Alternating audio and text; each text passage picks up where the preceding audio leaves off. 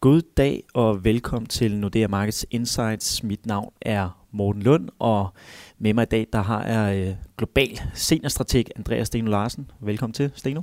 Tak skal du have, Morten. I den her påskeuge, der øh, har det været lidt øh, sløjt med, man kan sige, antallet af nøgletal, men vi har altså fået et enkelt vigtigt et fra øh, Kina, som har været lidt i fokus i den her uge, og det er BNP-tallene her fra øh, første kvartal, som altså øh, overraskede en lille smule på opsiden, og øh, hvad øh, skal vi egentlig lægge i det, at der altså kommer lidt øh, positive tegn fra Kina? Vi har jo faktisk gået og, og hejst fladet et stykke tid for, at øh, man kunne se nogle tidlige tegn på, at øh, foråret også var sprunget ud i, i Asien.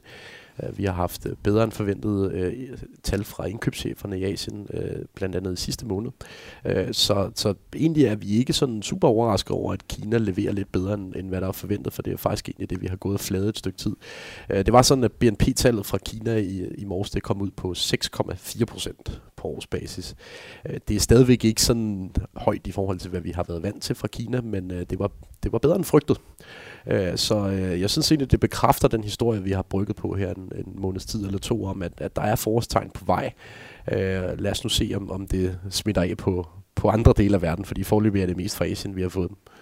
Ja, helt sikkert. Man, man kan jo sige, hvad er det egentlig, der har drevet de her øh, egentlig positive øh, tegn fra Kina? Man kan, man kan sige, det er i hvert fald meget den indlandske del af økonomien. Altså, vi har jo fået nogle øh, finanspolitiske lemmelser, vi har set øh, pengepolitikken komme nedad.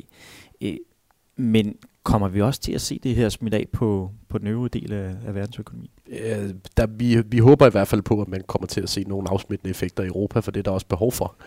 Øh, Europas nøgletal er jo stadigvæk dårlige, øh, særligt Tyskland. Øh, Øh, drevet blandt andet af, at Kina har været øh, væsentligt nede i gear i, i løbet af anden halvår af 2018. Så der er håb forude for Tyskland, øh, hvis den her kinesiske, øh, det her kinesiske forår det smitter af på tyske nøgletal.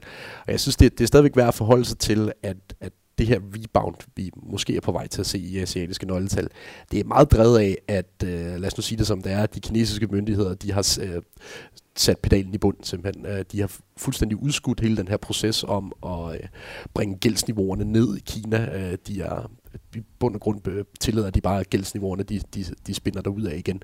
Øh, så det er meget drevet af, af beslutninger taget i Kina, øh, og derfor mangler vi stadigvæk at se bekræftelserne af, at, at de beslutninger også øh, giver positive afsmittende effekter andre steder i verden. Men, men hvis vi lige holder fast i det her med gældsbyrden, altså er det ikke noget, som måske kan skade dem lidt på, på den lange bane? Altså det har jo været et stort tema de sidste par år, at de skal, skal drive gældsbyrden ned, men de er jo fokuseret på at holde øh, væksten oppe, sådan på, på, også på den korte bane her, men kan det ikke ramme den i, på, længere, på længere sigt? Jo, altså det, det er et helt relevant spørgsmål, du stiller, fordi meget af den politik, som de har ført her de sidste 3-4-5 måneder, det er jo meget øh, med det korte sigte for øje, at de øh, har tilladt gældsbyrden er vokset igen, til at kreditvæksten er rebound. Øhm, så det er jo, det, i bund og grund så stiller det jo yderligere spørgsmålstegn ved, om gældsbyrden er for tung i Kina, når vi kigger 3, 4, 5, 6 år ud. Så, så øh, der er forskel på kort og lang sigt i det her spørgsmål, helt klart. Og nu nævnte du, øh, at man kan sige afsmitningen på, på Europa her. Altså, man kan måske ligefrem argumentere for, at hvis vi ser rebound i Kina, så er det det, som skal redde den europæiske centralbank øh, og de vækstudsigter, der er der, eller hvad?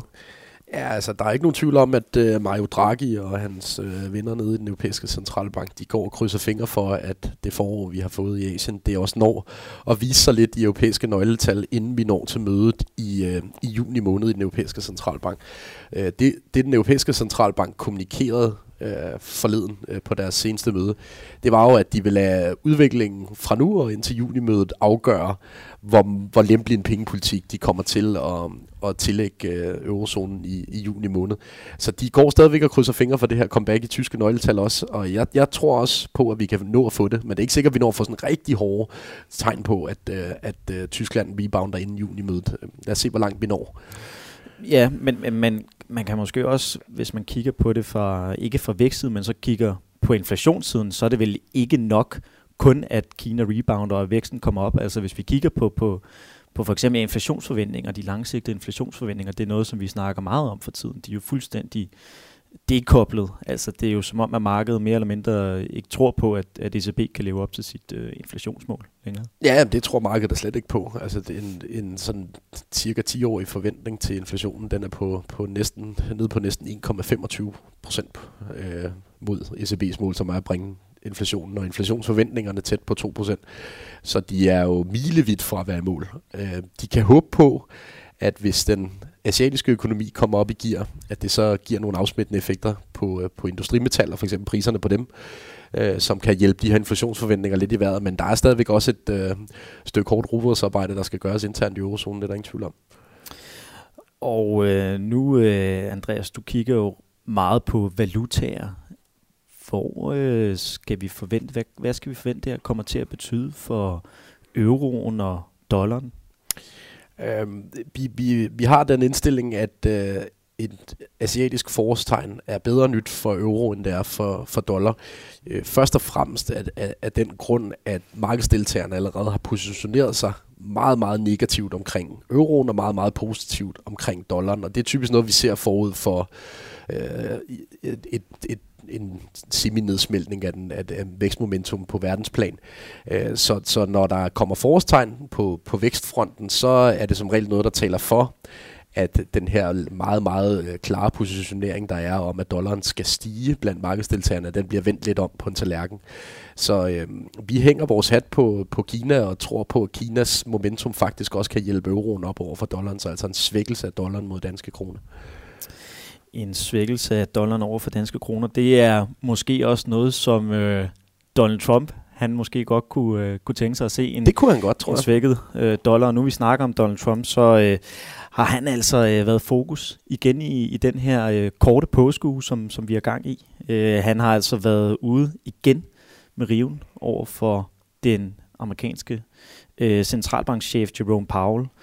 Og øh, han har altså sagt, at hvis Federal Reserve de havde øh, Øh, ikke haft alle, de, øh, haft alle de her renteforhøjelser, så havde vi altså øh, set et aktiemarked, der havde ligget markant højere. Vi har set BNP være meget højere. Men hvad skal vi lægge i, i det her, øh, de her udtalelser for Donald Trump? Altså det tror jeg først og fremmest, han har ret i. Selvfølgelig var aktiemarkedet, øh, havde aktiemarkedet været endnu højere, hvis Federal Reserve ikke havde sat øh, renterne op. Men nu er det jo ikke Federal Reserves opgave at øh, styre efter, hvor aktiemarkedet ligger. Øh, selvom at det nok trods alt alligevel har en indflydelse på deres, øh, på deres pengepolitik. Jeg, øh, jeg er stadigvæk af den overbevisning, at Federal Reserve, de, øh, de sådan set, øh, de, kigger på selvfølgelig, hvad Trump siger, men de lader det ikke få en afgørende indflydelse på den pengepolitik, de fører. Øh, de øh, gør meget ud af deres uafhængighed, og det skal de selvfølgelig også gøre, fordi at, øh, det er jo hele essensen af at have en politisk uafhængig centralbank, at man har sådan lidt det med mere øh, mellemlange til lange sigte for øje, end alt det her kortsigtighed, som Donald Trump han, øh, han kigger på. Så øh, jeg kan godt forstå, hvorfor Donald Trump gerne vil have den amerikanske centralbank til at hjælpe ham med at blive genvalgt i år 2020, fordi det er jo bund og grund det, han er ude efter, men det kommer den amerikanske centralbank ikke til at mærke ret på. Men er det ikke stadig lidt bekymrende, altså hvis man kigger tilbage på, man kan sige, øh, historien i hvert fald, så er der jo eksempler på, hvor at det har lykkedes en, en amerikansk præsident at få en centralbankchef til at vende lidt rundt på tallerkenen. Altså øh, Nixon lykkedes det jo tilbage med i 70'erne. Kunne man ikke forestille sig det? Er det fuldstændig utænkeligt? Det, jeg vil sige, det virker for mig, til, for mig at se til, at den måde Donald Trump tror på, at han kan påvirke den her proces, det er ved at indstille øh, nogle kandidater til bestyrelsen i, i Federal Reserve, som har, har samme holdninger som ham selv. Det er jo det, vi har set, han er gået over til nu her med de seneste to nomineringer, han har lavet. Øh, Stephen Moore er blevet nomineret, som var økonomisk rådgiver i Trump-kampagnen. Han går jo ind for at sætte renterne ned med øh, et halvt procentpoint dag et, han kommer ind i Federal Reserve. Og så har han nomineret pizzakongen Herman Kane, øh, et meget, meget, meget øh, atypisk valg. Øh, han har jo absolut ingen pengepolitisk erfaring, øh, og er i øvrigt overhovedet ikke uddannet inden for området. Øh, så så øh, det, det er nok den måde, at det virker. Det virker for mig til, øh, at, at Donald Trump forsøger at påvirke processen den vej igennem. Jeg vil dog ikke være overrasket, hvis senatet nægter at indstille de her to til, øh, til den endelige godkendelse i, øh, til at komme i Federal Reserves bestyrelse, fordi de er ganske enkelt ikke en typisk baggrund, som man vil vælge. Ja, det, det så vi jo faktisk to eksempler på sidste år, hvor, der, hvor senatet faktisk også valgte at afvise ja. øh, to nominerede, så det er ikke sådan, så han, at, at det bare er en fuldstændig... Nej, og de, øh, og de var langt proces. mindre kontroversielle end de to, han har nomineret nu, så det, det, jeg kan godt øh, forestille mig, at han får svært ved at få dem her igennem også. Men hvad så hvis, altså man kan sige, hvad nu hvis Fed, de ikke leverer de her renteforhøjelser, som, eller undskyld, øh, rentenedsættelser, som markedet har indpriset. Altså, øh, der, der, altså det, det kan godt være, at de har vendt rundt på tallerkenen, Federal Reserve, men der er jo stadigvæk en, et, et gab mellem, hvad markedet indpriser, og så hvad det her øh, dotplot indikerer. Altså dotplottet tror jo, viser jo stadigvæk medianen, at, øh, at der skal komme en renteforhold til i 2020. Ja. Altså, det, det, hvis jeg skal give Trump lidt, øh, lidt kredit, øh, og det, det er jo også færre at gøre en gang imellem, så har han faktisk haft en rimelig fornuftig øh, finger på pulsen på pengepolitikken, vil jeg sige, øh, over de sidste 6-9 måneder. Øh, og han har jo ret så langt, at hvis Federal Reserve ikke lytter til de finansielle markeder, så får man en kraftig reaktion i de finansielle markeder. Øh, så, så langt øh, har han jo ret. Øh, så jeg er den overbevisning, at hvis Federal Reserve ikke leverer de rentenedsættelser, som markedet indpriser nu, så, så kommer det til at give et smæld på aktiemarkederne. Det, det er næsten uværligt. Så, så øh, på den ene side, Trump har selvfølgelig sine 2020 genvalgsmuligheder for, for øje, øh, men han har også en okay finger på pulsen i forhold til, hvad markedet forventer. Ja, jeg vil gerne lige holde lidt fast i det her med, at, at øh, Federal Reserve, de måske øh, kunne finde på at sætte renten ned igen, fordi det er det markedet vil have. Men altså, et eller andet sted, så, så, så skaber det måske også den præcedens, at, at, at, at, at, ligesom at, at Federal Reserve løber efter markedet. Øh, forstået på den måde, at hvis aktierne de, øh, de tanker, jamen så kommer Federal Reserve bare og holder hånden under dem. Så er det vel nærmest bare markedet, der, der styrer pengepolitikken i USA. Ja, markedet har en indflydelse på pengepolitikken, fordi at øh, sådan de bredere finansielle forhold for økonomien, de er styret af de finansielle markeder. Så det vil sige, at Federal Reserves evne til at nå deres inflations- og øh, ledighedsmål, det er jo øh, i bund og grund bundet op på, at de finansielle markeder ikke går bananas. Så derfor bliver de nødt til at overveje, hvordan de finansielle markeder modtager deres pengepolitik. Så de kan ikke bare sige, at vi er ligeglade med, hvad de finansielle markeder tænker om vores pengepolitik, fordi så når de ikke i mål med de målsætninger, de har. Så, så 100% negligere det, det kan de altså ikke. Nej, øh, jeg er for så vidt helt enig, Steno. Hvis vi så lige kigger, øh, lige lader USA ligge en, en lille smule, og så lige kigger lidt øh, frem her den næste ikke bare uge, næste halvanden uge øh, på grund af påsken her, så øh, er det, som vi nok kommer til at holde mest øje med, det er Riksbanken, som øh, har et vigtigt øh, møde her. Hvad øh, skal vi egentlig forvente os af det? Ja, det er jo øh, efterhånden næsten et syn, hver gang man kigger på øh, kursen for den svenske krone. Øh, og det øh, er jo i bund og grund øh, et resultat af den pengepolitik, som, som Riksbanken har ført i, igennem en årrække efterhånden. Og øh, det, der bliver det helt, helt store spørgsmål på, på mødet i næste uge, det er, hvorvidt at Riksbanken stadigvæk er bange for, at den svenske kronekurs den kommer til at stige i værdi øh, hvis de sådan ligesom prøver at normalisere pengepolitikken mere. Fordi øh, lige nu skal man jo øh, have for øje, at langt de fleste af de 10 store centralbanker, de forventer sig at sætte renten ned. Øh, det er det, markedet forventer af alt, bortset fra den svenske Riksbank og den norske centralbank. Ellers så er alle andre centralbanker blandt de 10 store faktisk øh, prisfastsat til at sætte renten ned hvis noget. Og, og derfor så øh, er det, vil det være risikabelt for Riksbanken at, at signalere, at de er på vej med højere renter på et eller andet tidspunkt senere i 2019. Så jeg tror, at de vælger en ekstrem defensiv strategi, simpelthen fordi de er presset til det af markederne. Øh, og det vil være typisk Riksbanken at fuldstændig sende alt, hvad der hedder normalisering af pengepolitikken til, til hjørne, bare for at være på den sikre side. Så vi skal vente, at rentebanen den bliver sat ned ja, igen? Ja, igen igen. Øh, det er jo efterhånden ved at være en, en genganger fra Riksbankens side. Kan, kan, vi, kan vi måske også her tale om, øh, at markedet er også ved at tabe lidt tro på, på Riksbanken? Altså, øh, vi får jo aldrig inflationen op. Kerneinflation, vil jeg mærke, altså den, den, den har jo svært ved at komme op på de her 2%. Selv en dag i det her scenarie, hvor det er, at vi har en, en svag svensk krone, der bare bliver svagere og svagere. Ja. Altså kommer, kommer inflationen nogensinde op i Sverige? Øh, det, det, det tror jeg ikke rigtigt på, faktisk, for at være helt ærlig. Altså, vi har haft to perioder siden 1999, hvor at kerneinflationen i Sverige, den har nået 2% eller lidt over i sådan en periode, som er mere end bare en måned. Øh, og det var lige hen over dot-com-boblen, og det var lige hen over den store finansielle krise efter Lehman Brothers krakket.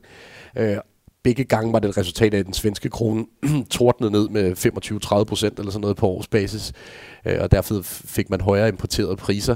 Så, så det, det, er jo, det det, er jo faktisk egentlig, har man jo givet Riksbanken nogle super dårlige incitamenter ved at sige, at de kun skal fokusere på 2% inflation i Sverige. For den eneste måde, man kan skabe det, det er ved at skabe en ekstremt svag svensk kronekurs. Hvornår har man en ekstremt svag svensk kronekurs? Det har man typisk i krisetid, øh, fordi det ikke er en specielt likvid valuta i forhold til de andre store valutaer. Så det, øh, det man i bund og grund siger til Riksbanken nu, det er hæv renten, mens verden øh, er på vej ned i gear. Øh, det er super usmart, men det er desværre det incitament, man har givet dem.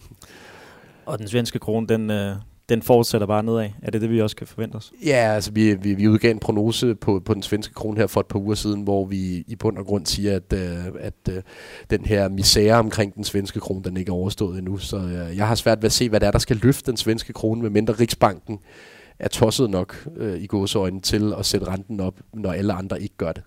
Og det, det, det, det har jeg alligevel svært ved at forestille mig, at de ender med at gøre ultimativt. Og jeg, jeg kunne også godt lige måske lige spørge, tænke mig at spørge her på den, på den norske krone, fordi det er jo den her, altså Norges Bank er jo den her lidt øh, centralbank, der, der stikker lidt ud, hæver renterne og så videre. Så er der mange, der, der spørger, hvorfor i alverden bliver den norske krone ikke øh, styrket, vi også har en, en høj oliepris. Er det måske ikke bare et resultat af, at den svenske krone jo, den er svag? Ja, det, det, det er i hvert fald et delelement af det. Øh, faktisk har vi set en tendens til over de seneste år, at, øh, at en del store udenlandske spillere har forladt både det svenske, norske og måske også endda delvist det danske obligationsmarked, samtidig fordi, at Riksbanken har købt alle de svenske statsobligationer. Så Norge er lidt ramt sådan, øh, af sideeffekter af, hvad der er foregået i Sverige, hvor at den svenske Riksbank har købt ja, snart tæt ved halvdelen af alle udstående svenske statsobligationer.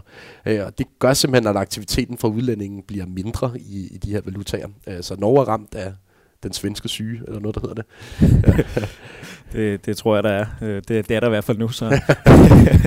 øh, Steno, nu, nu øh, har vi jo snakket os lidt varme her, men bare lige ganske kort til, øh, til sidst, øh, fordi der kommer faktisk også lige et, et, et lille nøgletal, vi også lige hurtigt skal nå at vende. Øh, amerikansk BNP for ja. første kvartal. Hvad skal vi vente os der? Jamen, det udkommer jo i næste uge, og jeg vil faktisk sige, at inden det tal får vi en vigtig, et vigtigt pejlemærke for, hvor øh, det BNP-tal ender henne i morgen torsdag øh, fra detaljsalgstallet i, i USA.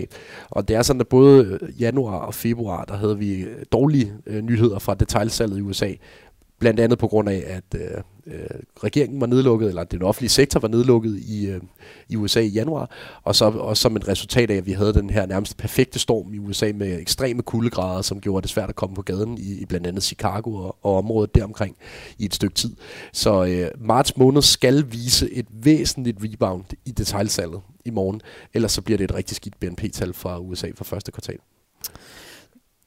Tak for det, Steno. Det var øh, ordene herfra. Vi øh, også tak til jer, lytter. Vi håber, I vil lytte med i næste uge til vores øh, ugenlige podcast.